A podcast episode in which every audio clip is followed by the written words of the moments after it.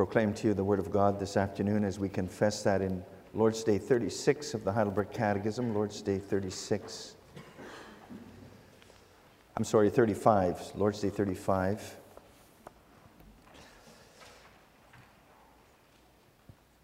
And there we confess from the Word of God concerning the second commandment, Lord's Day 35. What does God require in the second commandment? We are not to make an image of God in any way, nor to worship him in any other manner than he has commanded in his word.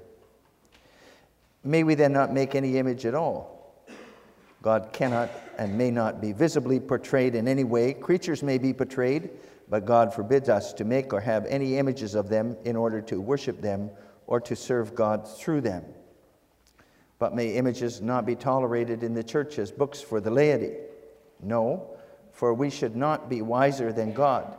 He wants his people to be taught not by means of dumb images, but by the living preaching of his word. So far, our confession.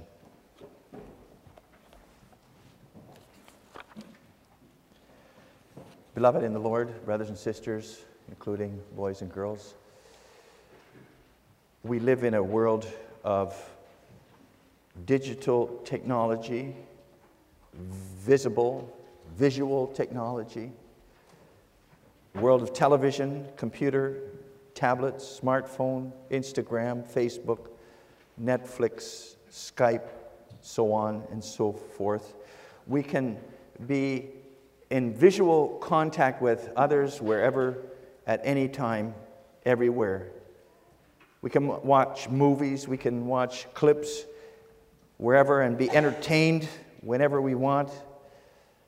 And, and that makes it also a very fast paced world, visual world. In other words, something like YouTube.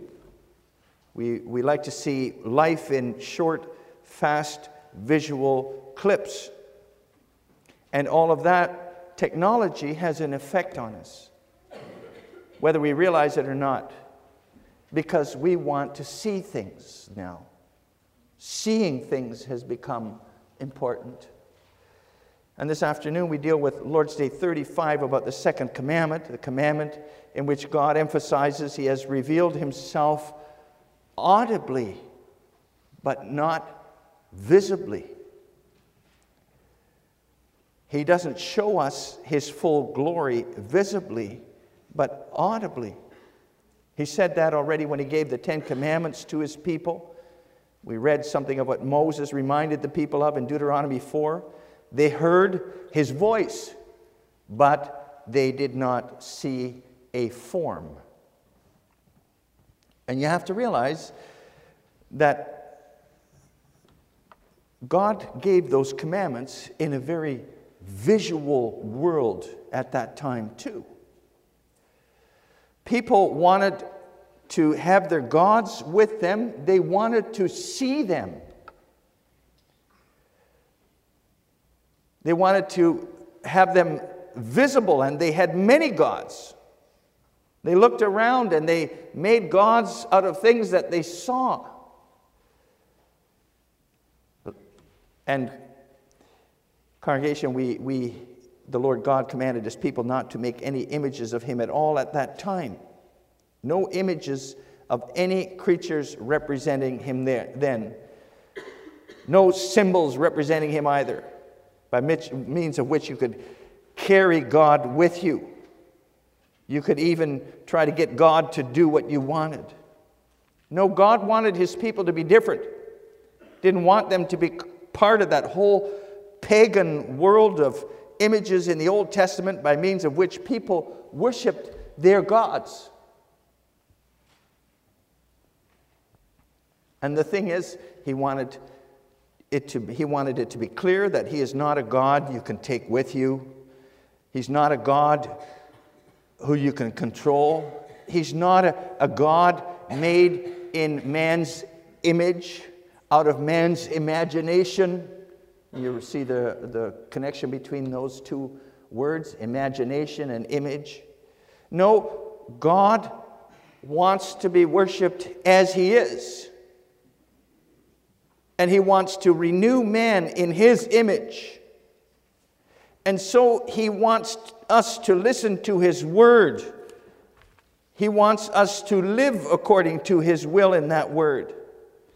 And when we listen to that word, we come to know him.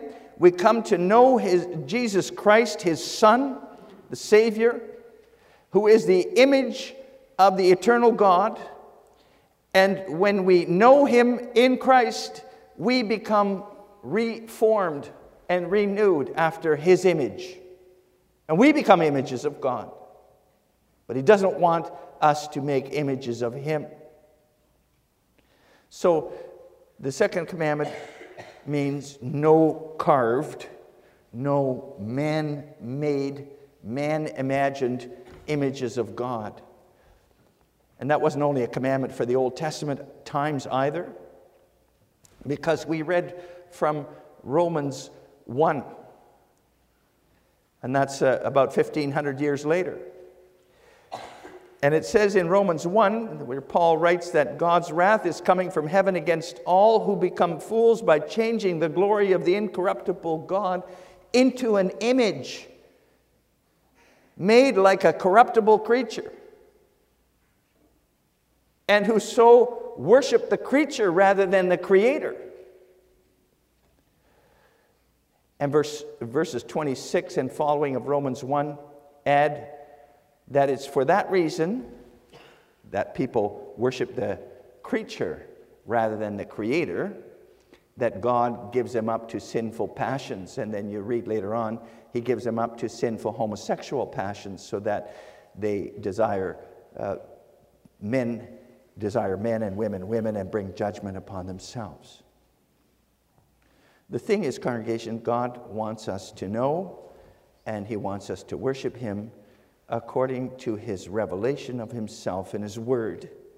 And he wants to do that, us to do that in a world in which the visual has so much influence. It had influence when he gave the commandment, it had influence when, when Paul wrote Romans 1.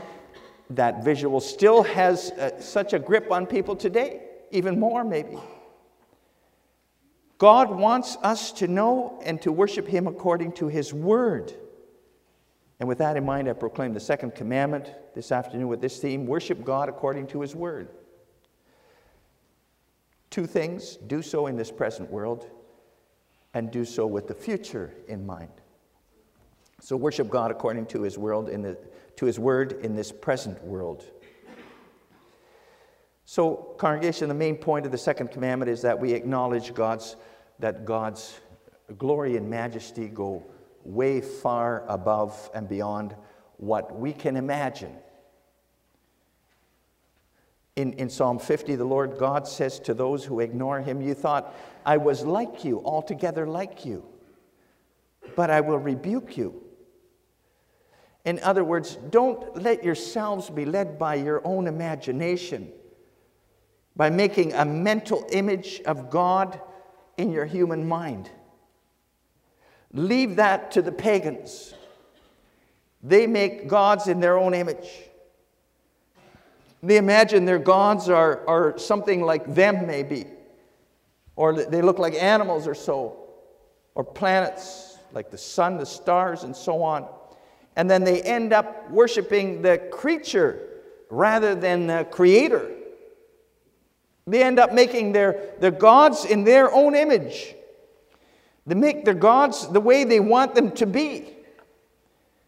Imagining and image making are the same thing for them. But God wants to, us to honor and worship Him as God above all, God of glory. But if we come up with a, an image of God in our minds out of our own imagination, we're going to come up with a distorted image of Him an image of him that's never going to do justice to him. We maybe make him the man upstairs who's supposed to react to things the way we do, who's supposed to like what we like and who we like, and dislike what, what and who we dislike. And then we're making God in our image, you realize. Or we imagine him as a frightening God a God who has his eye on you to catch you in your sins so that he can punish you, rubs his hands and caught you. Or you get the idea that God doesn't really know or care what's going on here. After all, he doesn't seem to deal with yourself or with people as you think they should be dealt with in this life. So God must not be involved and concerned with what's going on here. And so the image of God you make in your mind and your heart is that He's not involved with what's going on and He doesn't care what people do. Or you make God to be a God who simply loves all the time, who is permissive and tolerant of almost everything. He's not going to mind if you don't follow His commandments, He just forgives. And you know where that leads? Congregation, you see then, when we imagine what God is like out of our own thoughts and experiences, we're always going to come up with a distorted image of who He is and how He acts. No, we, we have to let God Himself tell us who He is, what He's like. Think of it this way you see a person on the outside, you know, you see that person on the outside and you hear all kinds of things about that person from others, and then you kind of form an image of that person in your mind. You figure that's that kind of a person. Uh, and then you later on you meet that person and you get to know that person you communicate with that person that person talks to you you can ask questions and think about what he's saying or she's saying and and then you realize you had the wrong image of that person in your mind to get the right image of someone you have to hear and experience him or her yourself and that's something like what it is with the Lord. With the Lord God, we have to listen to Him, His revelation of Himself, see how He works, and experience that in our own life too, then, in order to truly know Him. In other words, listen to the Word of God from His own heart, from His own mouth. And then we'll be cured of all our self made images of God more and more and we'll know God as He really is. He truly is. So again, the Lord God doesn't reveal Himself visibly, but audibly. The Israelites heard His voice, but saw no form at Mount Horeb. Even Moses and Elijah, they didn't see God, actually see God, but some of His glorious presence passed by. No one has ever seen God, the Apostle John writes at the beginning of his gospel. He is invisible and incomprehensible and unimaginable to our, our own minds. And to see his glory, we sinners wouldn't survive seeing God visibly in his holiness and majesty. We wouldn't survive. So it's, it's even for our good that he makes himself known to us only through his word. We come to know him as he wants us to know him through the word, the word he spoke and inspired his servants to write down. God communicates himself to us through his voice. We can truly meet God and know him we, we can't truly meet God and know Him unless we hold up our mental images of Him to, into, in the light of His Word. We need to listen to the Word, to the preaching of God's Word, in order to come to a right concept of who He is in our minds. Martin Luther even stated in connection with this we need to put our eyes in our ears. And then we'll be able to see God rightly. We'll see Him with eyes of faith. And then, congregation, through hearing the word, God will point us to Jesus Christ. This is my beloved Son, with whom I am well pleased. Listen to him. And therefore, Jesus could say, too, No one has seen God but the only begotten Son who is in the bosom of the Father. He has made him known in the gospel of Jesus Christ, we see the awesome truth and justice and mercy of God his image made manifest. So, congregation, whoever listens to the gospel and hears God's voice in it sees by faith how God, who cannot be pictured or measured, draws an image of himself. Not one of wood or stone, but a living image in Jesus Christ, who became man, who died, who rose again, who sits in glory at the right hand of God. The gos- in the gospel about him, God has given us an adequate image of himself. He is, as it says in Hebrews 1, the image of the invisible God. So, as long as you're willing to submissively listen to God's word, to the living preaching of God's word, which means, by the way, Christ centered preaching of the word, you'll get the right image of God in your mind and heart. So, we need to submit ourselves to the gospel. Otherwise, we're going to get the wrong picture of who God is and we'll be misled. We'll mislead ourselves. Of course, grace is needed to get rid of the images of God which we sometimes carve and contrive in our own minds and hearts. When we're being tested with difficulties, with sorrows in our lives, we often first think, you know, you disappoint me, God. I thought you were a different God. But now you're not treating me like I thought you would. But when we listen to the gospel, we realize again we had the wrong image of him in mind. God works in all things for the good of those who love him. Then we see him again. That's actually behind his institution of the day of rest, too, congregation, so we can focus our attention on him through listening to his word. We get the right picture of him through his word. The Lord God congregation wants our reverent attention on the day of rest. He wants us to take the time to truly listen to Him, be still, and listen and know that He is God.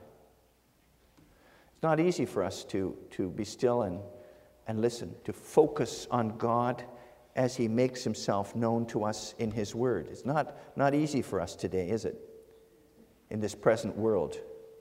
Technology causes us, us to have a, a really short attention span. And we're not inclined to meditate on things, think them through anymore. We want things to move along to the next thing. If we aren't entertained enough by a certain program on television, we can easily just turn on another show because our service providers include dozens and dozens of channels and possibilities. We just need to push the button on the remote. We can flip from one channel to another, whatever suits our mood or our interest at the moment. Congregation, that whole technology does influence us in certain ways too, when it comes to the second commandment, too. They affect how we, how we worship and how we listen to the preaching of the Word of God. We can so easily come to think that Bible centered Christ centered worship is boring. It's boring when the Word is, is the center of the worship service. We can easily want more variety, more stimulation, new things, visual things. It's so plain. But we confess in Lord's Day 35 we should not be wiser than God. Let's not think that we can be wiser than God. But he wants his people not to be taught by dumb images, but by the living preaching of his word. Christ centered preaching. And the gospel of salvation from sin and the power of sin and death in Christ's congregation, that should be exciting enough if you take it to heart. What kind of excitement are you looking for otherwise? See, to know God, we have to let ourselves be instructed by the gospel. Not quickly just hear something about Him and then going on to other things, but getting to know Him as He really is by attentively hearing His word and wanting to know Him better all the time through that Word. Thirsting for knowledge about Him. And, congregation, then the gospel will excite us. Then we don't need other entertainment.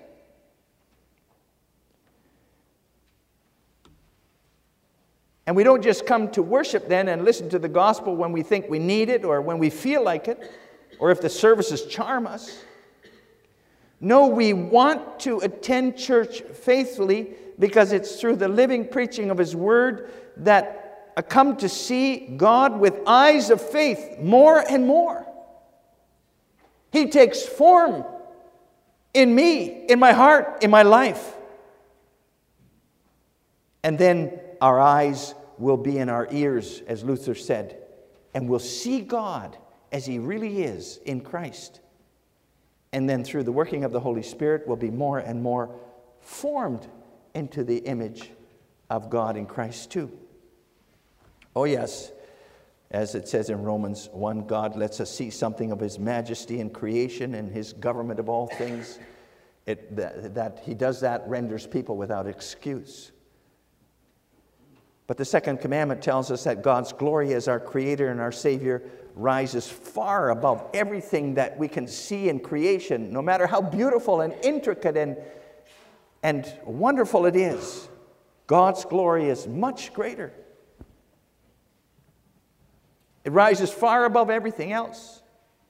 And if we want to see more and more of the extent of His glory and majesty, we need to be busy with the Word especially when it's proclaimed in the worship services. Sure, we can, we can and we should study the Bible ourselves too, but it's in the worship services under the preaching of the word with our brothers and sisters in Christ that God really wants to bring before our eyes, the eyes of our hearts, His grace and His glory for all of us more and more. If you really want to see God, you need to be where the gospel is truly and fully proclaimed. And that's how it's put in, in the letter to the Romans, chapter 10, verses 14 and 15. How shall they call on him in whom they have not believed? How can people see God then if they, they how can they believe in him of whom they have not heard? And how shall they hear without a preacher? Paul continues. And how shall they preach unless they are sent? As it is written, How beautiful are the feet of those who preach the gospel of peace, who bring glad tidings of good things. No congregation, the biblical preaching of the church is prescribed by God so that his people get the right picture of him in their minds, in their hearts, the image of who he is, and so that the distorted images of him are corrected and when you see him rightly, according to his word, in Christ, who is the image of the invisible God, then you really come to know him as he is. And you'll get heart, a heart that also wants to know him more all the time, a heart that seeks to love and serve the Savior Jesus Christ more and more. Now, and also for the future. And that brings us to the second point of the sermon worship God according to His Word, also with the future in mind. The second commandment, congregation, is a long one because you, you have that second part. For I, the Lord your God, am a jealous God, visiting the iniquity of the fathers upon the children to the third and fourth generations of those who hate me, but showing mercy to thousands to those who love me and keep my commandments. You know, it's kind of, I find it kind of strange that the Catechism doesn't mention anything about that last part at all. I think it deserves our attention. Whoever images God, whoever imagines who God is based on their own thoughts and feelings, is like a wife who says to her husband, Listen, I'm going to leave you for somebody else who attracts me more. You can imagine that, that a husband who, would, who loves his wife would be extremely jealous. The Lord God calls himself a jealous God in this commandment because he loves his people with perfect love. Therefore, he can't stand it when their hearts are no longer set on him, but another image of a God in their minds, distorted image of him, maybe. He says, in fact, he's so upset about that, he will visit the iniquity of the fathers upon the children. And then he isn't saying there that he's going to punish children for the sins of their parents. No, he warns here. He warns if one generation passes on a distorted image of God in Christ to the next generation, then the following generation will certainly be affected by that wrong image of God, and the subsequent generation even more. Someone, for instance, who hears nothing about God but severity and harshness is going to want less to do with God, if not outwardly, then at least inwardly, less to do with God. And then the following generation will say that they, don't, they want even less to do with this God. They might only come to church once in a while. And then the following generation won't want to do want anything to do with that God at all. They won't come at all. Or if God is portrayed in the proclamation as only lenient and permissive, the next generation will become estranged from God as he really is. Because they'll figure, well, I can live this way and it won't be any problem. And then the following generation will be even more remote from God. God will give them over to their man made images of Him so they end up worshiping the creature rather than the Creator. Think of what happened in our own country here. Once upon a time, the beliefs and values of our nation here were markedly Christian. Sadly, congregation, over time, people lost God. So that today, committed church going Christians are in a distinct minority. How did that happen? You see, maybe their parents and grandparents and great grandparents worshiped him yet. But step by step, the love was not there anymore. They had a different image of God. Step by step, they didn't have God in their hearts and lives anymore. And then they become godless and also live godlessly. And if you ask today who God is for so many of those generations, they just shrug their shoulders. I don't know if there's a God or not. Maybe, maybe there's a God somewhere but they don't want to think about him. Don't come to me with that stuff. Don't want to think about it. And Jesus Christ is just a name some of them use to emphasize their feelings when they're really upset. And the images so many people look up to and want to be like today are the rich and the famous and the unruly. Sports stars, movie stars, music stars, millionaires, their, their lives are followed in the media. Their lives are followed on, on, on reality shows, and their opinions about all kinds of issues are lapped up by these people. Yes. And the thing is, when God disappears from the inner rooms of your life, then those empty rooms get filled with other stuff, with idols and pursuits that don't have any substance and cannot save. What a task office bearers, preachers, parents, and all the adults in the church today, this generation has congregation. It's so important, not just for our children, but also our children's children and following generations, how we worship and listen to the Word of God, how we respond to God in our day to day life. We have the calling and the responsibility to pass on the true image of God in Christ to following generations. and the method of coming to that true image of God. Little Asher's parents here promised at the baptismal font to instruct and have Asher instructed in the doctrine of God's word to the utmost of their power. But it's not just their responsibility, it's the responsibility of this generation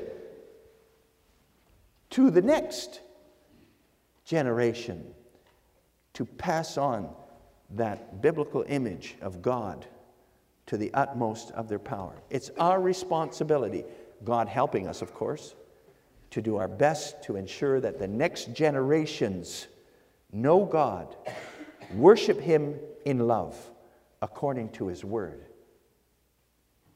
So the choices we make every day affect following generations, congregation. So, yes, there, there is a warning here. There's a warning, but also the promise. There's a, a wonderful promise of blessing, too. And in typical fashion for God, the blessing that he pronounces here is a lot greater than the warning, than the threat. He says, He will show mercy to thousands who love Him and keep His commandments. And as the NIV has it, that means thousands of generations. To thousands of generations. And that, that means that if we of this generation love God, walk in His ways according to His word, impress that on our children, give example of that. Also, when we're in worship, then the blessings will flow to the following generation and the following one and the one after. For God's promises are eternal. We heard that. His promises to Asher are eternal promises, they stay. If Jesus Christ, who made God known to us, who revealed God's perfect mercy and justice for us on the cross, Congregation, if He is what our life centers around today, as revealed in the gospel, that will be a blessing to many, many, many future generations too. So let's grow in the knowledge of God through His Word. Let's make sure the true gospel is preached here and that we're here with our eyes in our ears to hear it. And let's learn to love and worship God as he truly makes himself known to us. And then little Asher's generation will surely be blessed too, and also the generations after him. Amen.